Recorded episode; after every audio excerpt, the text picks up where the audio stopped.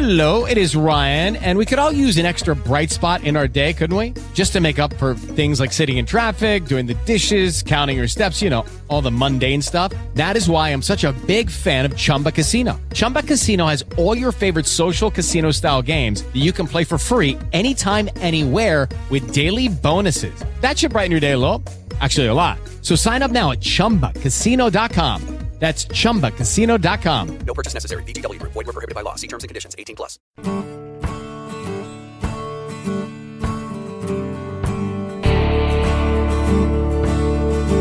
Hello, and welcome to Dr. J's Path to Success podcast. Dr. James Fedich is a successful practice owner, best selling author, and speaker. Listen in as he shares his secrets to a successful business and a successful life. So now, here's Dr. J. All right, everybody, welcome to this episode of the podcast. We have a special guest this week. This is Dr. Tyson Franklin. Dr. Franklin was actually listening to the show and reached out to me, and he is a podiatrist over in Australia. And it's a really similar story to myself with building a successful podiatry practice, building it up, and then being an author and mentor coach. And he's also a podcast host as well.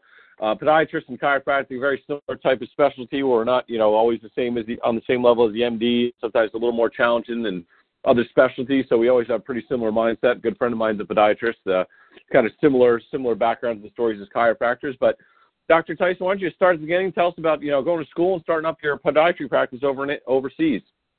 Okay, yeah, well, so I yeah I live in Australia and I live in North Queensland up in Cairns. I uh, I graduated from podiatry in 1988 from uh, Queensland University of Technology down Brisbane, and yeah, it was one of those things that even when I was a student, I always knew that I wanted to work for myself. I just I always I had a gift for business, I think it was.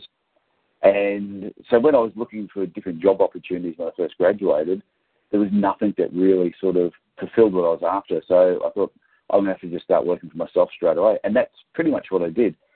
And my goal was always to be better. So no matter what my business was doing, I just I would go to conferences. I would look at things overseas. I visited America numerous times, just looking for ideas that we didn't have here that I could take on board, make my business better, and just kept pushing it from there. So yeah, and 30 years later, um, I'm still involved in the profession, but just in a, in a different way. Yeah, that's good good stuff. So yeah, most of us uh, chiropractors, podiatrists, we like to two things interesting. We like to kind of do things the hard way. You know, they said if you wanted to be easy, you'd be a medical doctor or dentist. So it's chiropractors and podiatrists usually take the more challenging route, and there's a reason for that. We enjoy the challenge. And uh, another interesting Dr. Tyson said in there was, you know, just not really being employable. So most of it, you know, not wanting to work for somebody else. I've always said I'm pretty unemployable. I don't think anybody would want me working for them. I really got a, that entrepreneurial spirit, and I really couldn't imagine working for anybody but myself. Um, so I think Dr. Tyson's on the same board there. So tell us how you started the practice and you built it up to quite a successful practice there, and then uh, we'll get into some more of that story. Okay, well, when I first kicked it off, my um, I, I always believed in not uh, overextending yourself financially. So my my first practice was was quite small, and it was all within my budget. And and it's something that I, when I do coaching for for people, I always tell them that that you if there's a chair that you can purchase for fifty dollars, and it looks just as good as a chair that's four hundred dollars. Just buy the fifty dollar chair for now. You can get the four hundred dollar chair later. So I started small, stayed within my budget, and then as the profits started coming in, I constantly just kept reinvesting it back into my business. And I always, I read something very early on, and it said, yeah, always take a percentage of your your earnings and put it back into marketing. And as your earnings increase, increase your marketing. And as your earnings increase, just keep repeating it. And I did that over a 30 year period. And originally, my, my practice was on the Gold Coast uh, in southeast Queensland. And and the reason I set up there, and it, it was it was in my book, was um, it was my comfort zone. Because I grew up down around the Gold Coast area, I was a bit frightened about actually leaving where I was really comfortable. And two, two, about two and a half years into work, I had a hand problem. So I'll call it a hand injury, even though it wasn't a hand injury. It was, it's easier to explain it as a hand injury. And I couldn't work for 12 months. That practice I had to sell. I was forced to sell it, and yeah, not on my terms. And I um, was talking to one of the lecturers at university. I said, oh, I'm thinking about starting work again. And he said, go where nobody else wants to go. It was almost like a Star Trek episode.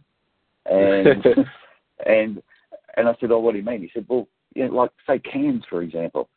He said, there's one podiatrist in Cairns. There's 100,000 people that live there and one podiatrist. So I went up there for a drive, and 26 years later, I, I still live there. So, I, and when I got there, there was one podiatrist, and I just from day one of actually opening up my practice, business just boomed. And it wasn't because I knew more than I did when I was on the Gold Coast. It just I'd found a location that had a real need. I'd found a market that needed podiatry, needed to be serviced, and and I was there. And the and the business kept growing from there. Over the years, more and more people um, yeah, came to the area. I think there's like 15 podiatrists there now. But it, it was one of those things. Getting out of your comfort zone is probably one of the best things I ever did. There's some really, really good nuggets in there that Dr. Tyson went over. So I want to reiterate some of those things. So one of the first things you said, talk about used equipment, and I kind of have the same story. You know, my, people see now I have this 4,000 square foot, really nice office, but uh, you know, I started 650 square foot. I painted it myself and cheap carpets, and I did most of the work myself. And you know, bought all used equipment. I drove around to every chiropractor in the East Coast buying crappy old equipment from them, and you know, so I'm on the same board with my clients. You know, we tell them to come start slow. I went from 600 to 1400, 2000. You know, now we're 4000. So, great point there. Uh, another great point he made too about the marketing dollars. I want people to miss over that. So, you know, there's got to be that marketing spend. People don't want to spend on marketing.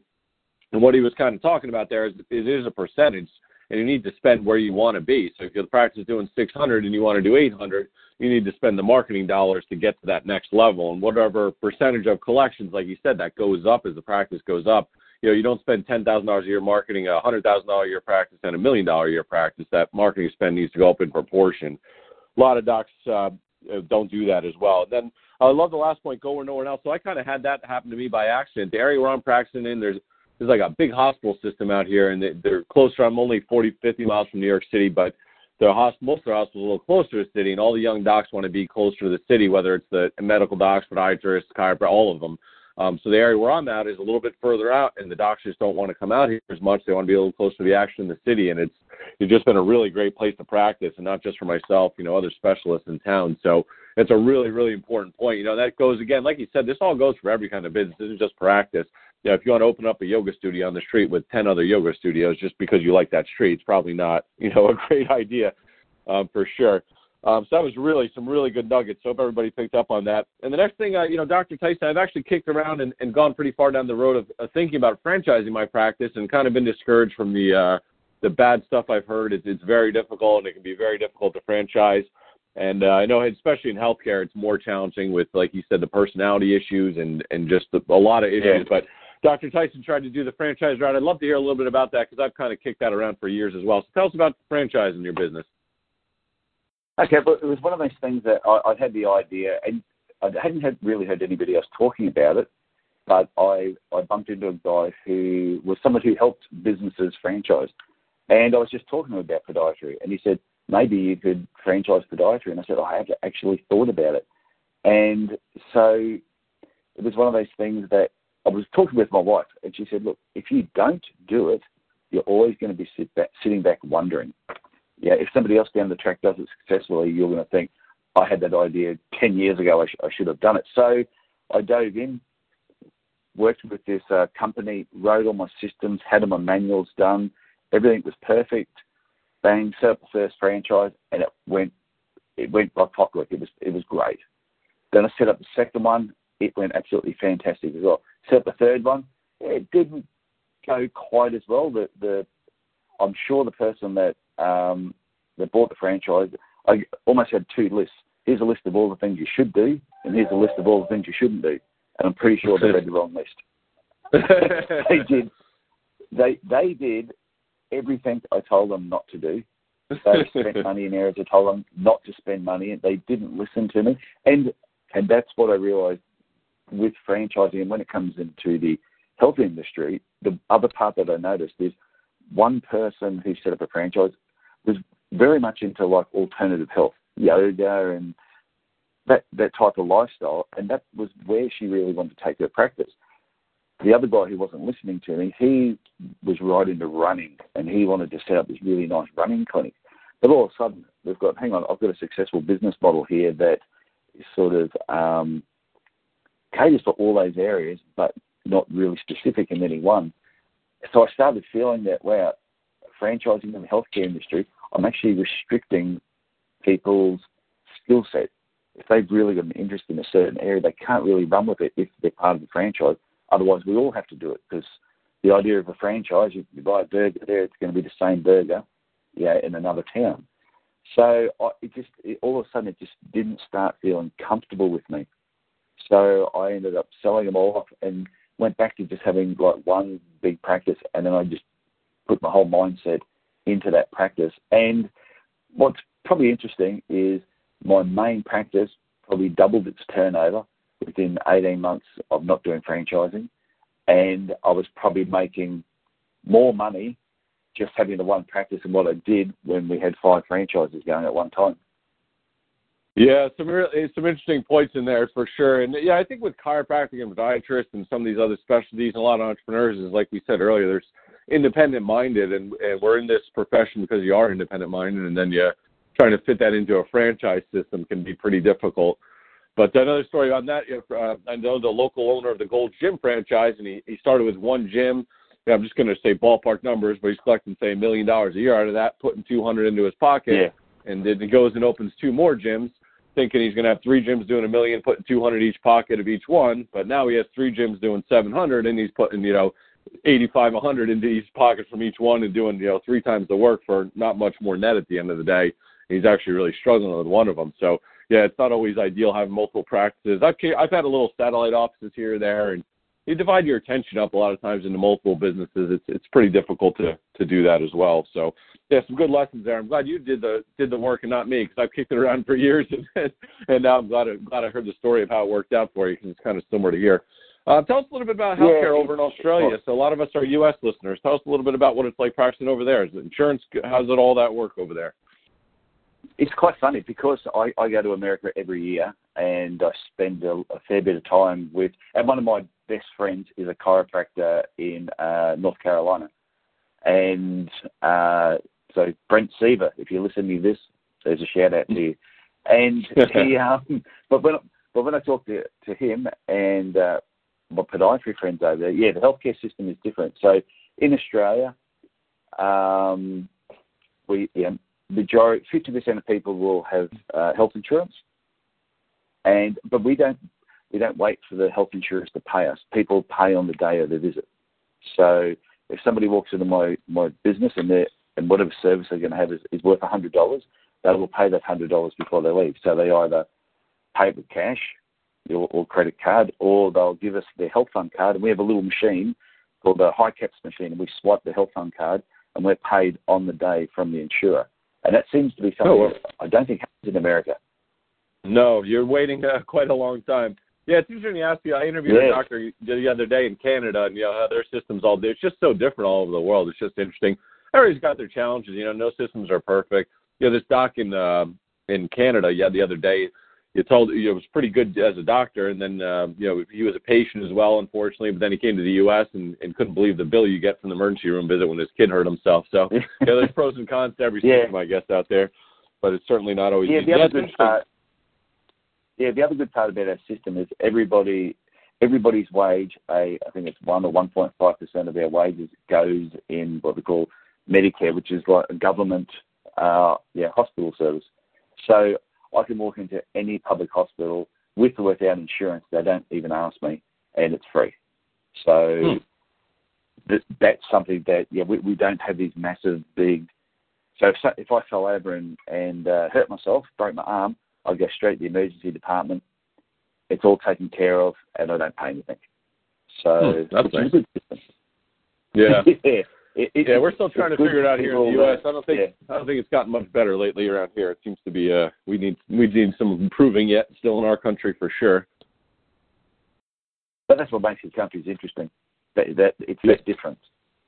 Yeah, yeah, that's why I like asking that question. It's just so different everywhere you go. And even Canada, when I was talking, I have some other friends there, and different provinces, like which are states to us, is uh, different in different states basically up there, which is totally interesting as well. And uh, one of the other things I thought was really interesting about Dr. Tyson, he, he sold several practices and he had some investment uh, people come after him to buy his practice out. So I do get that question an awful lot about buying practices. One of the interesting things in the States is that it's hard to get financing for young docs to buy the practice. And there's a little bit of this movement toward these investors buying practices as well. So I'd really like to hear your story about selling your practice out to these Shark Tank people. Yeah, so uh, yeah, so in Australia, uh, one of the, one of the guys on the Shark Tank uh, got together with a couple of other podiatrists, and they've been going around the country buying up uh, practices. So they, I had a like a breakfast meeting with them, and they were just super interested in in buying my practice.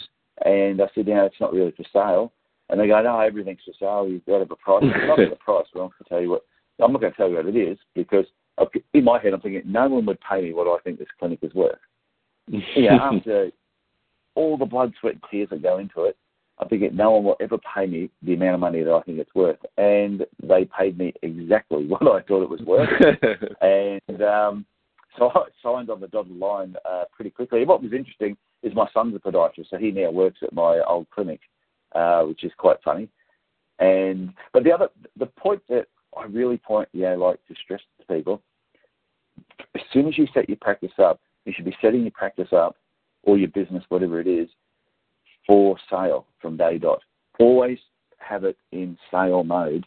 So if somebody came along, so and that was the advantage I had when the shark, yeah, when the guy from the Shark Tank and the group came and saw me, and I, I gave, I had everything there as though I was already prepared to sell it, because to me, I think it just gets you, it gets you in the right mindset to always make sure your business is running at peak performance in case somebody came along and offered you uh, a, a great amount of money. You then don't have to haggle. They can see how good the business is. That's probably where a lot of that franchise work paid off for you, right? Because you already done the manuals and you had the procedures written out, and that's what investors want to see. I'm sure that they were impressed by all that work you did. So I guess that paid off probably at the sale price, correct? Yeah, and they wanted to know, yeah, how can you be turning, yeah, how can you be turning over what you turned over with such few staff?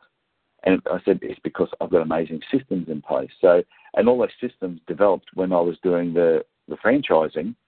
So that's why I have no regrets doing the franchising because it, it taught me about writing systems. And then even when I decided not to do that, I still kept working on my systems in the business. And that's, that's what gave the, the business value was I could show them how everything ran and it was all documented. Um, they didn't really take it all on board, but um, it picked it apart a little bit. Yeah, a couple thoughts on it. Yes, that's a great point. You know, I I do talk to this with docs all the time. A lot of docs have a have a really good job. You know, they make good money and they have a really good job, but they don't really have a real business that anybody would want to purchase. You know, even if you're collecting a high volume and you're a solo doc with a couple staff and you have no systems in place, you know, there's nothing to sell there. When you leave, the business is gone. So you really just got yourself a good job. So you know, you got to set up those systems office manual, and it's a lot of work. I'm sure Doc would agree. I've done it all here. We have flow charts for everything in the office, and office manual I wrote, and policy manuals, and you know all that's a lot, a lot of legwork. But you know, it's got to the office has got to run without you. You know, if I don't show up tomorrow, things are going to run just fine here without me, and and most docs don't do that. So setting up those systems is really, really, really important. And I follow up. How's the practice yeah, running since you sold it? Oh, go ahead, and then tell us how it's doing now. Uh, um, I, you know, what, what I was going to say was just uh, the other advantage my clinic had is when they came to purchase it, it wasn't based on me because I had other people working there. I I wasn't really working too much as a podiatrist myself. Everything ran pretty much uh, without me. But yeah, since they've taken it over, um, no, it's it's not running uh, anywhere near as well as what it was because they've got their own thoughts and ideas on how things should be done, and they've implemented those ideas. But it's it's now different. And probably the biggest thing they changed was the amount of ma- money that I used to put into marketing. They they really they they've cut back on their marketing, which surprised me. Yeah, it's the first thing they like to cut, but it should be the last thing, right? That you cut is the marketing budget. That's like when the economy's bad and everyone cuts their marketing. That's when you should be spending more to get more market share. But it's kind of counterintuitive. Like yeah. most people buy stocks when they're high and they sell them when they're low, and they're supposed to do the opposite, right? yeah, people don't yeah, want to follow the system.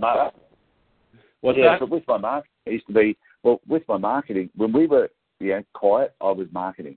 When we were really busy, I was still marketing. I was doing the same amount of marketing even when we were busy. It was just this consistent marketing plan that I put in place. So even when it got busy, I thought I'm not going I'm not going to stop while it's busy. Just keep doing it, and therefore I, I never really had a quiet period. It was just the business is always progressing and and going upwards. That's one. That's a great point too, everybody. I mean, that's one of the things I preach to my coaching clients as well. You know, we have a marketing calendar for the whole year. It's planned out for the year. There's promotions going on every month, marketing every single month. But what most docs do, like you were saying, is we market, we get busy, and then we don't market because we're busy, and then it gets slowed down, so we market. And I kind of call that the practice roller coaster, where we're up and down, and you're never really getting anywhere. But if you're consistently promoting your business, doesn't just have to be a practice. You know, it's just continually growing. I think mine, we just did that. We, I've gone up 20% every year for 14 years straight or more. You know, we every year it's just gone up. We haven't had a flat year, down year. You know, it's 20% every year after year of just steady growth, and that's that's the real way to do it. So, Dr. Tyson, tell us a little bit about your book and your coaching program, and then uh, we'll get some more information for people to get in touch with you. Okay, well, I've got two books. The first book I wrote, uh, 2014, was It's No Secret There's Money in Podiatry. So, if somebody's a podiatrist, it's an ideal book to, re- to, to read because it's, it's written with a podiatry mindset. But you could take the word podiatry out and you could put any profession in there, and majority of the book would, would actually apply. But last year I went back and I took out everything to do with podiatry, added in three more years of experience, pumped it full of steroids, and I sort of re-released it under the name "It's No Secret There's Money in Small Business," so that it sort of catered, sort of covered more. Whether you're a lawyer, a chiropractor, or a hairdresser, the, the book would sort of suit everybody when they actually read it. And then from there, yeah, now I just do you know, a lot of personal one-on-one coaching and uh, at the moment, I'm I'm in uh, I'm on the Gold Coast at the moment actually, uh, as we speak, because I'm at a conference at a dental conference. Mm-hmm. So I've started doing some um, like coaching outside of the podiatry profession.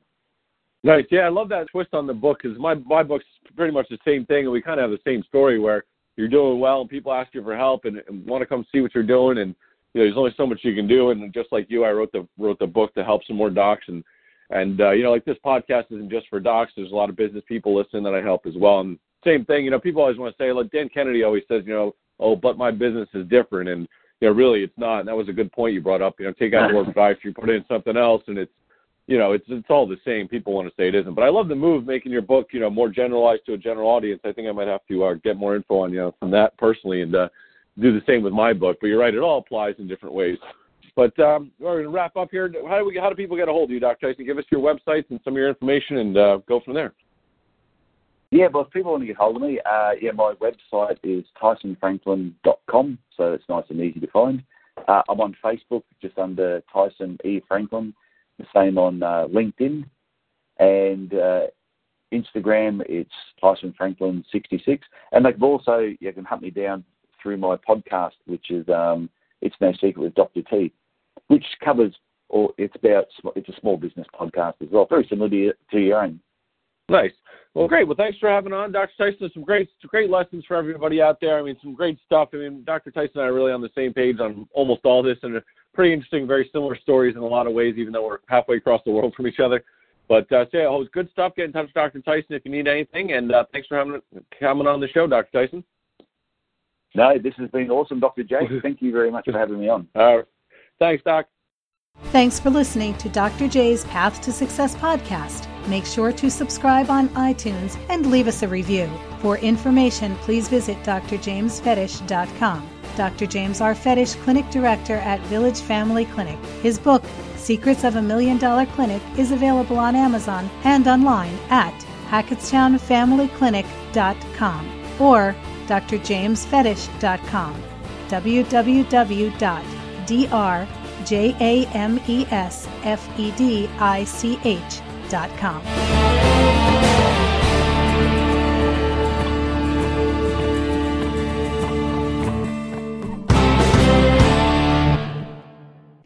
With the Lucky Land slots, you can get lucky just about anywhere. This is your captain speaking. Uh, we've got clear runway and the weather's fine, but we're just going to circle up here a while and uh, get lucky. No, no, nothing like that. It's just these cash prizes add up quick. So I suggest you sit back, keep your tray table upright, and start getting lucky. Play for free at LuckyLandSlots.com. Are you feeling lucky? No purchase necessary. Void where prohibited by law. 18 plus terms and conditions apply. See website for details.